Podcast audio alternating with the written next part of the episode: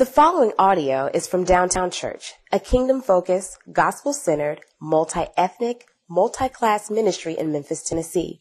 For more information, please visit downtownchurch.com. And now let's open up our Bibles to Isaiah 6 and hear our scripture passage for this morning. In the year that King Uzziah died, I saw the Lord sitting upon a throne, high and lifted up, and the train of his robe filled the temple. Above him stood the seraphim. Each had six wings. With two he covered his face, and with two he covered his feet, and with two he flew. And one called to another and said, Holy, holy, holy is the Lord of hosts. The whole earth is full of his glory. And the foundations of the threshold shook at the voice of him who called, and the house was filled with smoke. And I said, Woe is me, for I am lost, for I am a man of unclean lips and I dwell in the midst of a people of unclean lips, for my eyes have seen the King, the Lord of hosts. Then one of the seraphim flew to me, having in his hand a burning coal that he had taken with tongs from the altar. And he touched my mouth and said, Behold, this has touched your lips. Your guilt is taken away, and your sin atoned for. And I heard the voice of the Lord saying, Whom shall I send? And who will go for us? Then I said, Here I am send me. And he said, Go and say to this people, keep on hearing, but do not understand. Keep on seeing, but do not perceive. Make the heart of this people dull, and their ears heavy, and blind their eyes, lest they see with their eyes, and hear with their ears, and understand with their hearts, and turn and be healed. Then I said, How long, O Lord? And he said, Until cities lie waste without inhabitant, and houses without people, and the land is a desolate waste, and the Lord removes people far away, and the forsaken places are many in the midst of the land. And though a tenth remain in it, it will be burned again, like a terebinth or an oak, whose stump remains when it is felled. The holy seed is its stump. This is the word of the Lord. Thanks be to God. Let's pray. Father, we ask you to be present with us by your Spirit and that you would speak to us, that you would renew us and shape us. God, that we would encounter you uh, in this moment through your word and by your Spirit, and that we would be changed. Lord, we pray these things in your name. Amen. In 1963, James Baldwin published a searing depiction of what he called the racial nightmare in America. But despite the fact that Baldwin painted such a startling, dark picture, he nevertheless declared that there was yet time to act for change. Now is the time, Baldwin was saying. The moment is here, and if we act now, Baldwin declared, we can end the racial nightmare and achieve our country and change the history of the world. Things were bad, but the time to act had arrived. But, Baldwin said, in the final words of this work, if they missed their chance, they would lose the moment. If we fail to act, he wrote, the fulfillment of that prophecy, recreated from the Bible and sung by a slave, is upon us. God gave Noah the rainbow sign no more water, the fire next time. Our passage this morning comes from a prophet who encounters God and discovers that the time has passed, that the people of God had missed their moment, that it would be the fire next time, and indeed the fire was already on its way. This fire filled text is hard to hear, it is difficult to wrestle with, but it has played an important role in the people of faith's reflection on their life with God for centuries. And that's why we're returning it to it for another week after Richard's outstanding sermon on this same passage. We're returning to this passage to linger over it, to stay with it, and to ask what is going on with this prophet and this people and this God and what might it mean for us? The passage by, begins by telling us that the story that Isaiah is telling happened in the year that Uzziah died. Starting a story in the year Uzziah died is like starting a story and it was a dark and stormy night. It's a way of saying trouble is a brewing, problems are on the horizon. You see, Uzziah was a good king, a successful king, who in the latter part of his reign became prideful and presumed to try to access God on his own terms. He had entered the temple to the places where only the priests were supposed to be, to an offer an offering that God had said only the priests were supposed to give. But Uzziah decided that because he was the king, because he was who he was, that he could presume to approach God on his own terms. And Uzziah paid the price. For the Lord struck him with leprosy for his arrogance, and he stayed a leper until the day of his death.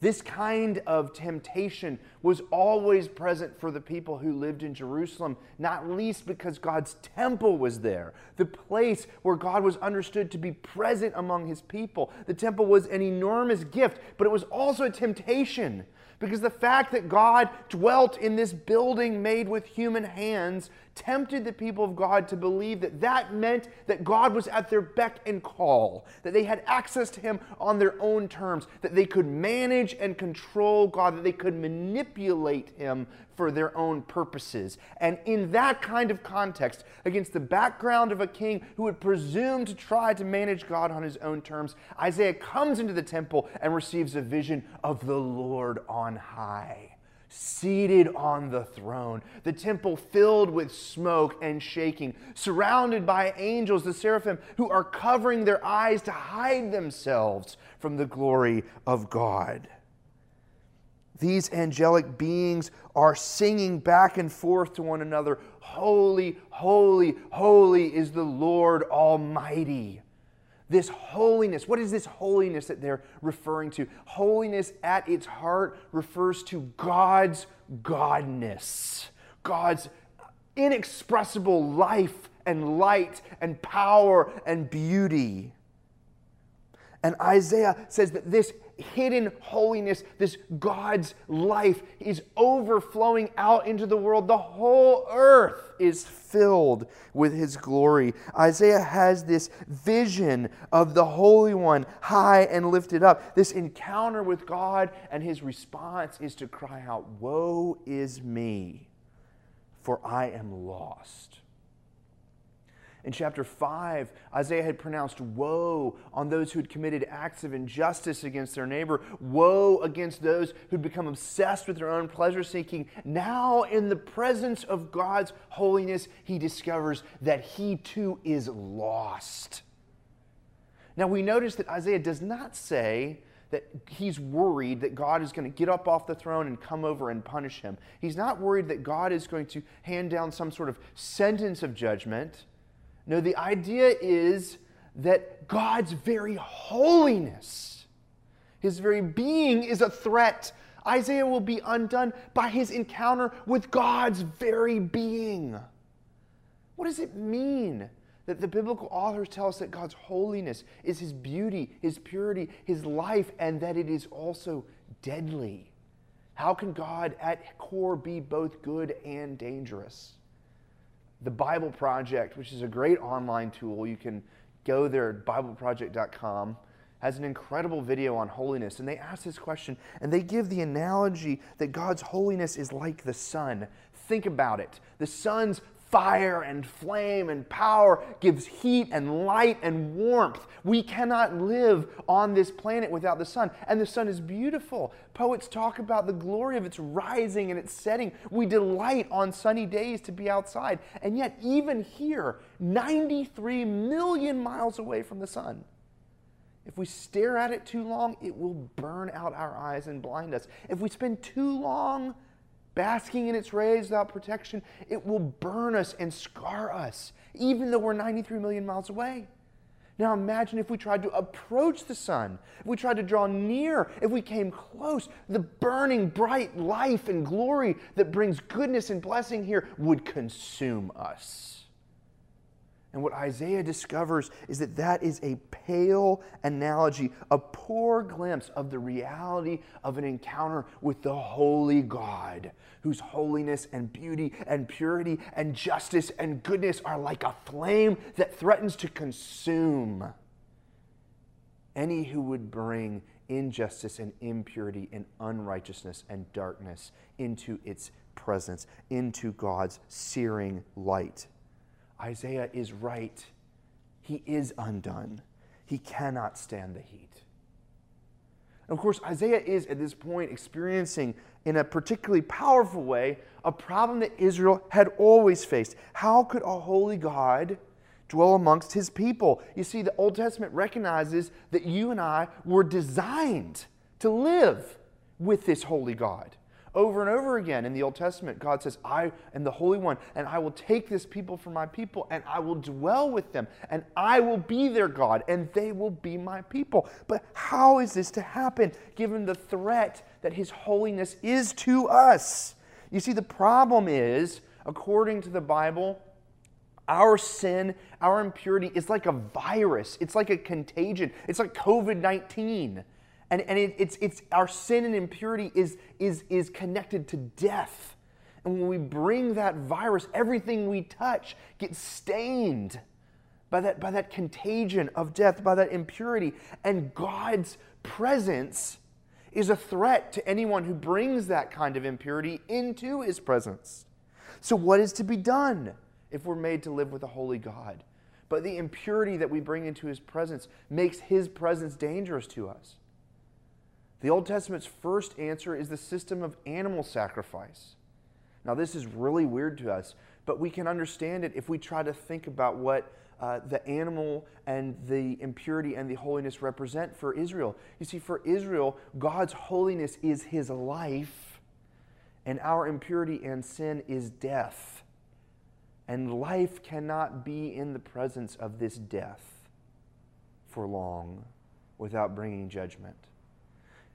And so the solution is animal sacrifice because, as Leviticus tells us, the blood, the life of a creature is in its blood. And so when they sacrificed an animal, that animal was giving its life to offer its life where human sin and impurity had brought death. And so the lifeblood offered to cleanse or cover or purge human sin from the sanctuary, from the place where God dwelt so that the, the, the, death that God's people had brought into God's presence would be replaced with life, and humans and God could again dwell together.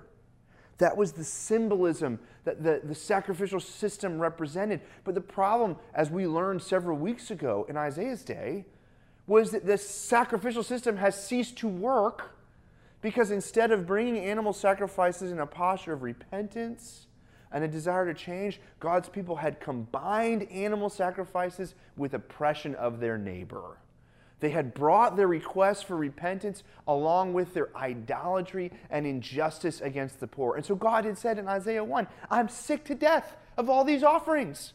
And so here's Isaiah standing in the presence of a God, of a holy God, in his impurity as a man among an impure people. And there's no protection, there's no security. He's just exposed to the dangerous power and holiness of God, and he has no resources with which to move from impurity to purity, from death to life. He has no resources on his own to survive this encounter.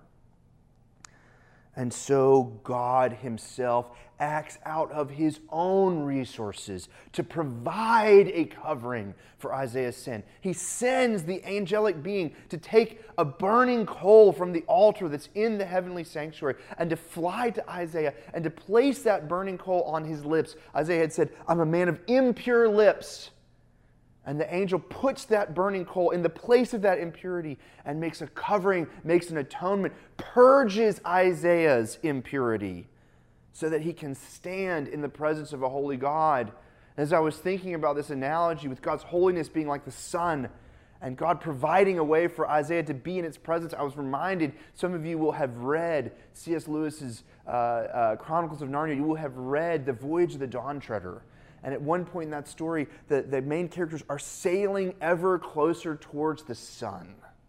and the brightness is threatening to blind them. And then they discover that the waters of the sea that they're sailing through are sweet, miraculous even. And that when they drink those waters, the waters strengthen their eyes so they can gaze at the beauty of the sun and not be destroyed. And that is a picture of what God does for Isaiah. He cleans him, he cleanses him, he renews him so that Isaiah now can stand in the presence of the Holy One and not be destroyed, which is what Isaiah and you and I were made for all along. Now Isaiah can live with a holy God as he was meant to.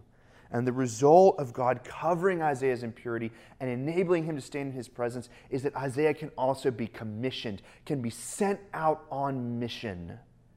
The Lord says, Whom shall I send? And Isaiah says, Here am I, send me.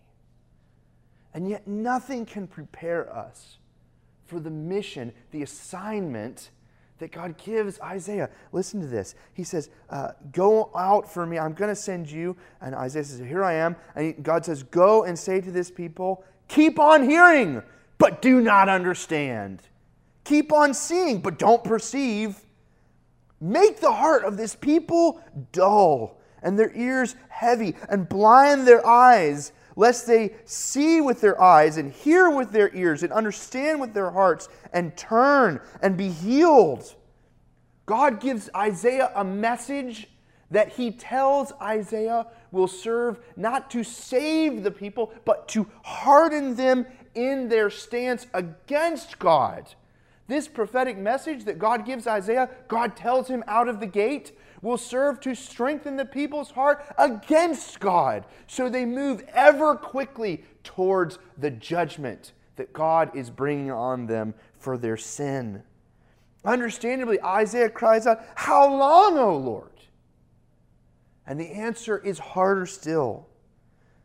God says that this judgment will last until cities lie waste without inhabitant and houses without people and the land is a desolate waste, and the Lord removes people far away.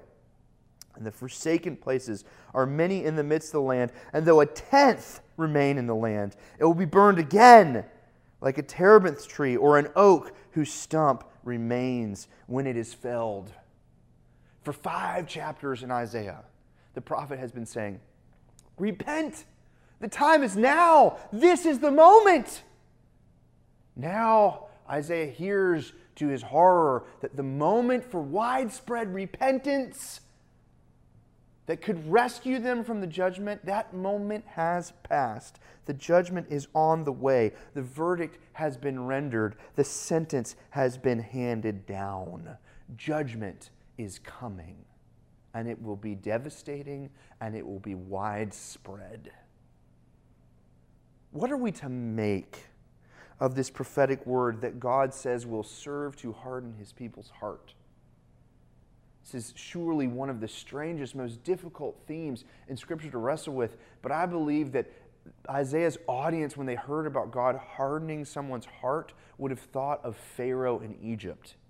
You see, the book of Exodus tells us about this tyrant, Pharaoh, a wicked king whose heart was so sick whose heart was so black with sin and injustice and, and, and so broken that he, that he enslaved God's people and he put them into harsh bondage and he even committed infanticide by seeking to kill all of the Israelites' boys that were born. And God rightly sees this injustice and oppression and says, I will bring my judgment. I will bring my liberation. I will rescue my people and stand against that oppressive Pharaoh. And one aspect, God tells Moses, of that judgment, one way I will bring the hammer on this oppressive ruler is by hardening his heart, by handing him over to the sin that he has willingly embraced, so that he will not escape the just judgment that I have determined to bring on his head. This heart hardening is God's way of ensuring that the Pharaoh does not escape the just judgment that he has deserved by oppressing God's people. And now God says to Isaiah, a similar dynamic is occurring with God's own.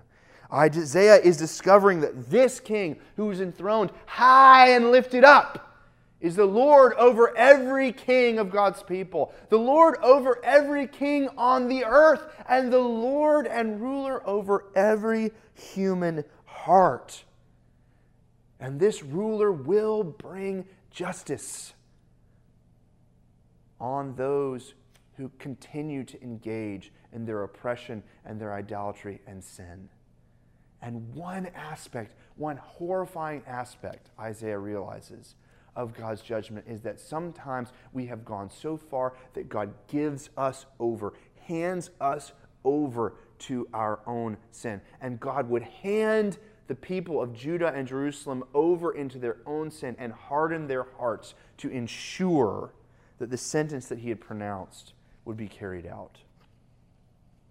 This is an incredibly hard word. Is there no hope? The passage gives us only a glimmer.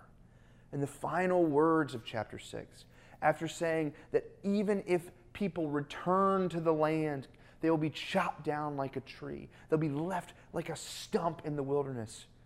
The final words of the chapter are, But the holy seed is its stump. That reference to the holy seed that's left after the tree is cut down gives us a glimpse, a tiny glimmer of hope amidst this judgment. The holy seed refers to what we learn from in Scripture as the remnant. The idea that even when God judges, brings judgment on his people, there would always be a remnant, a group, a often small group, who would cling to God, who would remain faithful even in the midst of widespread rebellion and sin. And the, the fact that God promises, even in this judgment, there would yet be a remnant makes all the difference. You see, we need to be clear here. God does not simply tell Isaiah that his message won't work because it will harden God's people's hearts. God tells Isaiah to tell the people that the message won't work because it will harden their hearts. In other words, God is being completely transparent. God calls Isaiah to go to the people and say, I'm going to tell you the word of God, and it's probably just going to harden you so that you receive the judgment that you deserve.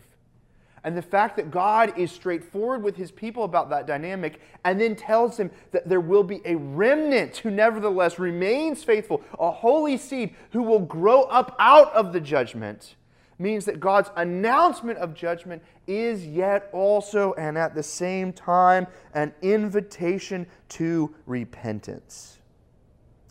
This is, after all, is exactly what Isaiah has experienced. He had stood in the presence of a holy God in his impurity, under God's judgment, and yet God had provided for him an atonement, a covering, a forgiveness so that he could walk with God and be his servant. In chapter 8, Isaiah will refer to himself and his sons and his disciples running to God as a sanctuary, even as God would simultaneously also be a stone of offense and a rock of stumbling, a trap and a snare over, many over which many would stumble and fall. In other words, God is telling Isaiah the effect of this word will mainly be destruction. The time for widespread repentance is past, but some, some remnant will cling to me and run to me as a sanctuary rather than tripping over this hard word of judgment as a stone of stumbling and a trap to make them fall. The effect of us hearing this word, the effect of God's word of judgment on Israel, would be to take them by the shoulders and shake them and say, The hour is late. Don't let the word harden you, but be wrecked by it and renewed by it and run to God as a sanctuary. The rest of Isaiah tells us that this small holy seed will indeed survive and indeed that God would grow great things out of that holy seed in the rubble of judgment. That God would bring about a restoration and he would use the remnant to renew the entire community and even the whole earth. Listen to Isaiah 35 And the ransomed of the Lord shall return and come to Zion with singing. Everlasting joy shall be upon their heads. They shall obtain gladness and joy, and sorrow and sighing shall flee away. There will be life after death, resurrection after suffering, because God will preserve a holy seed, and out of that seed, He will bring a new community, a new opportunity, even as the rest of the book will describe it, a new creation. This hope that God will bring out of the holy seed that is brought through the judgment will ultimately happen, Isaiah tells us, by the work of the servant. And the entire New Testament teaches us to recognize that this servant that Isaiah sees is none other than the Lord Jesus. And what Isaiah 53 says ultimately, while God's people were still in their hardness of heart, while they were still living with their blind eyes and heavy ears, refusing to repent and so be healed, God would send a servant, his son, who would suffer in their place, who would take the punishment that they deserved, and by his suffering, by his stripes, they would be healed. This servant would suffer and offer his life as a covering for sin, as a final solution for sin, as, as a way to bring life out of death, as the ultimate sacrifice against which all those animal sacrifices could be seen as just a picture of what was to come. When God would send his servant, God would send his son to be the sacrifice, the Lamb of God that takes away the sins of the world by offering the life that was in his blood on the cross of Calvary. That is the picture, that is the story that Isaiah was called to give to the people of God in his day. What does it mean for us? This morning we are confronted with a vision of God in all his dangerous glory and holiness, not primarily in the depiction of God on a throne and his robe filling the temple, surrounded by angels, but we encounter this dangerous holiness ultimately in the face of Jesus, the Messiah.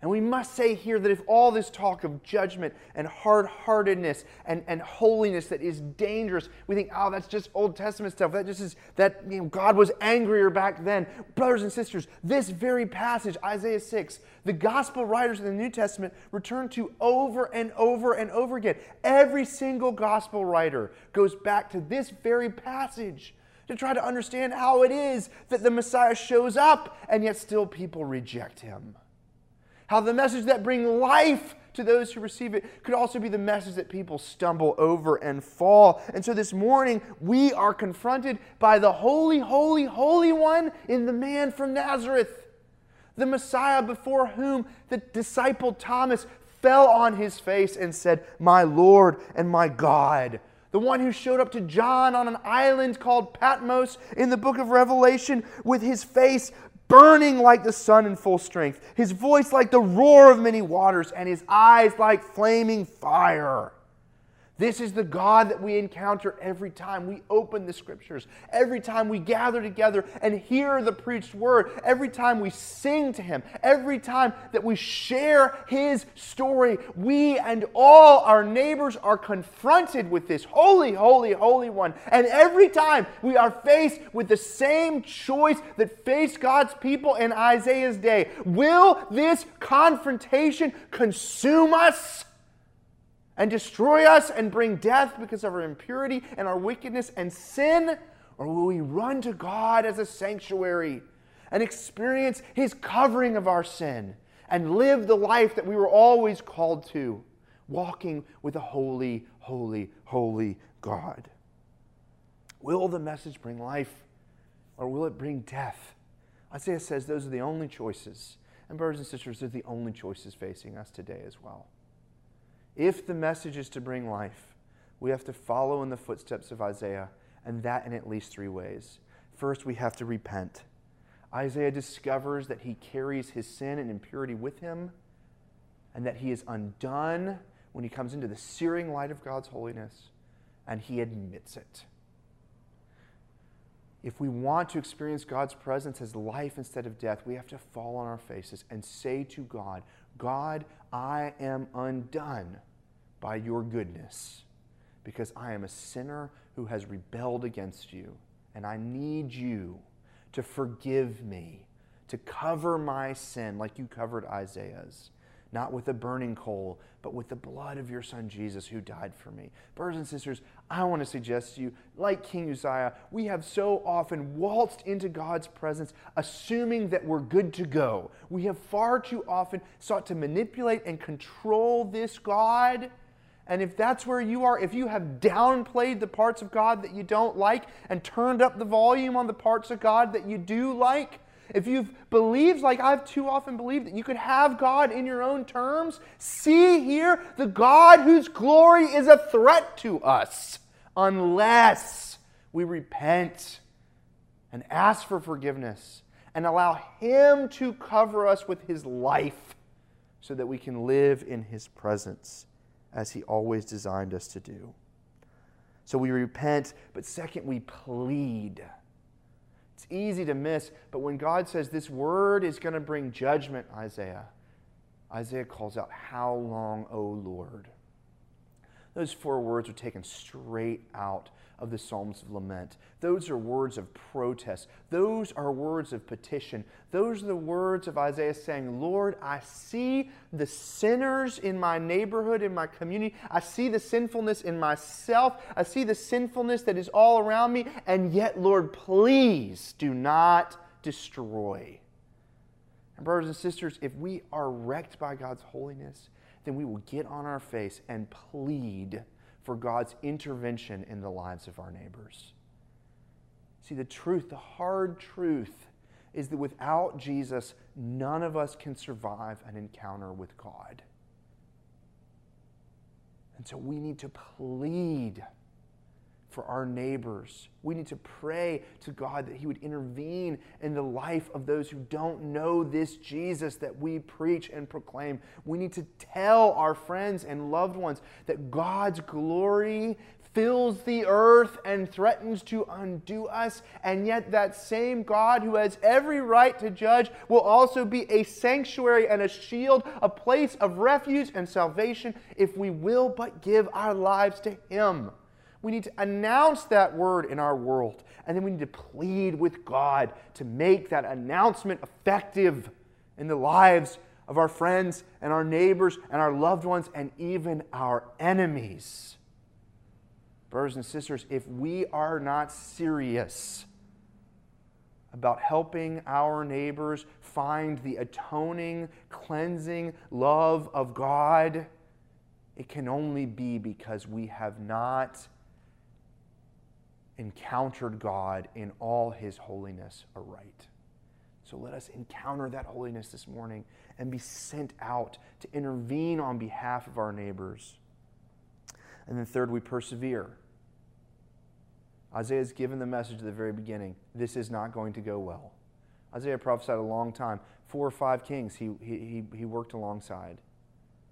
Nothing much but failure over a whole lifetime. And yet God says, This is the ministry that I've called you to. And so, whatever happens with the result of our work, whatever happens with the result of our walk with God, God calls us to persevere in faithfulness, to say with the prophet Isaiah in Isaiah 61 No matter what happens, I will greatly rejoice in the Lord. My soul shall exult in my God, for he has clothed me with the garments of salvation.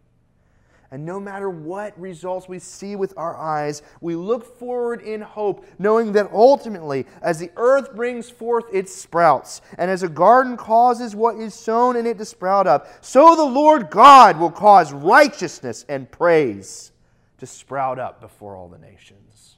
That is the hope to which we bear witness, even when we cannot see it, through lives of repentance, through lives of, of, of pleading with God on behalf of our neighbors, and with lives of persevering faithfulness. Brothers and sisters, the Lord Jesus has made it possible at the cost of his own life for you and I to dwell in God's holy presence. And so let us washed, redeemed, covered in the life that comes from the shed blood of Jesus, draw near to God in his holy gloriousness and be sent out to serve him and to love his world. Let's pray. Father God, we need more than anything to encounter you. Meet us this morning. Wreck us and renew us. And draw us closer to you, Lord. We pray that you would also draw near our neighbors, that you would bring your saving work to the hearts of every Memphian in this city. God, we pray that you would rescue and save the lost. God, we pray that your good news would go forth and that people would be purified by their encounter with you so that you would gather for yourself a mighty community of people from every tongue and tribe and nation who washed in your blood are able to stand in your holy presence and find the life for which you created us. God, we pray that you would do that and we, we pray that you would give us the privilege of being a part of the way that you do that work in your world today. And we ask these things in your name. Amen.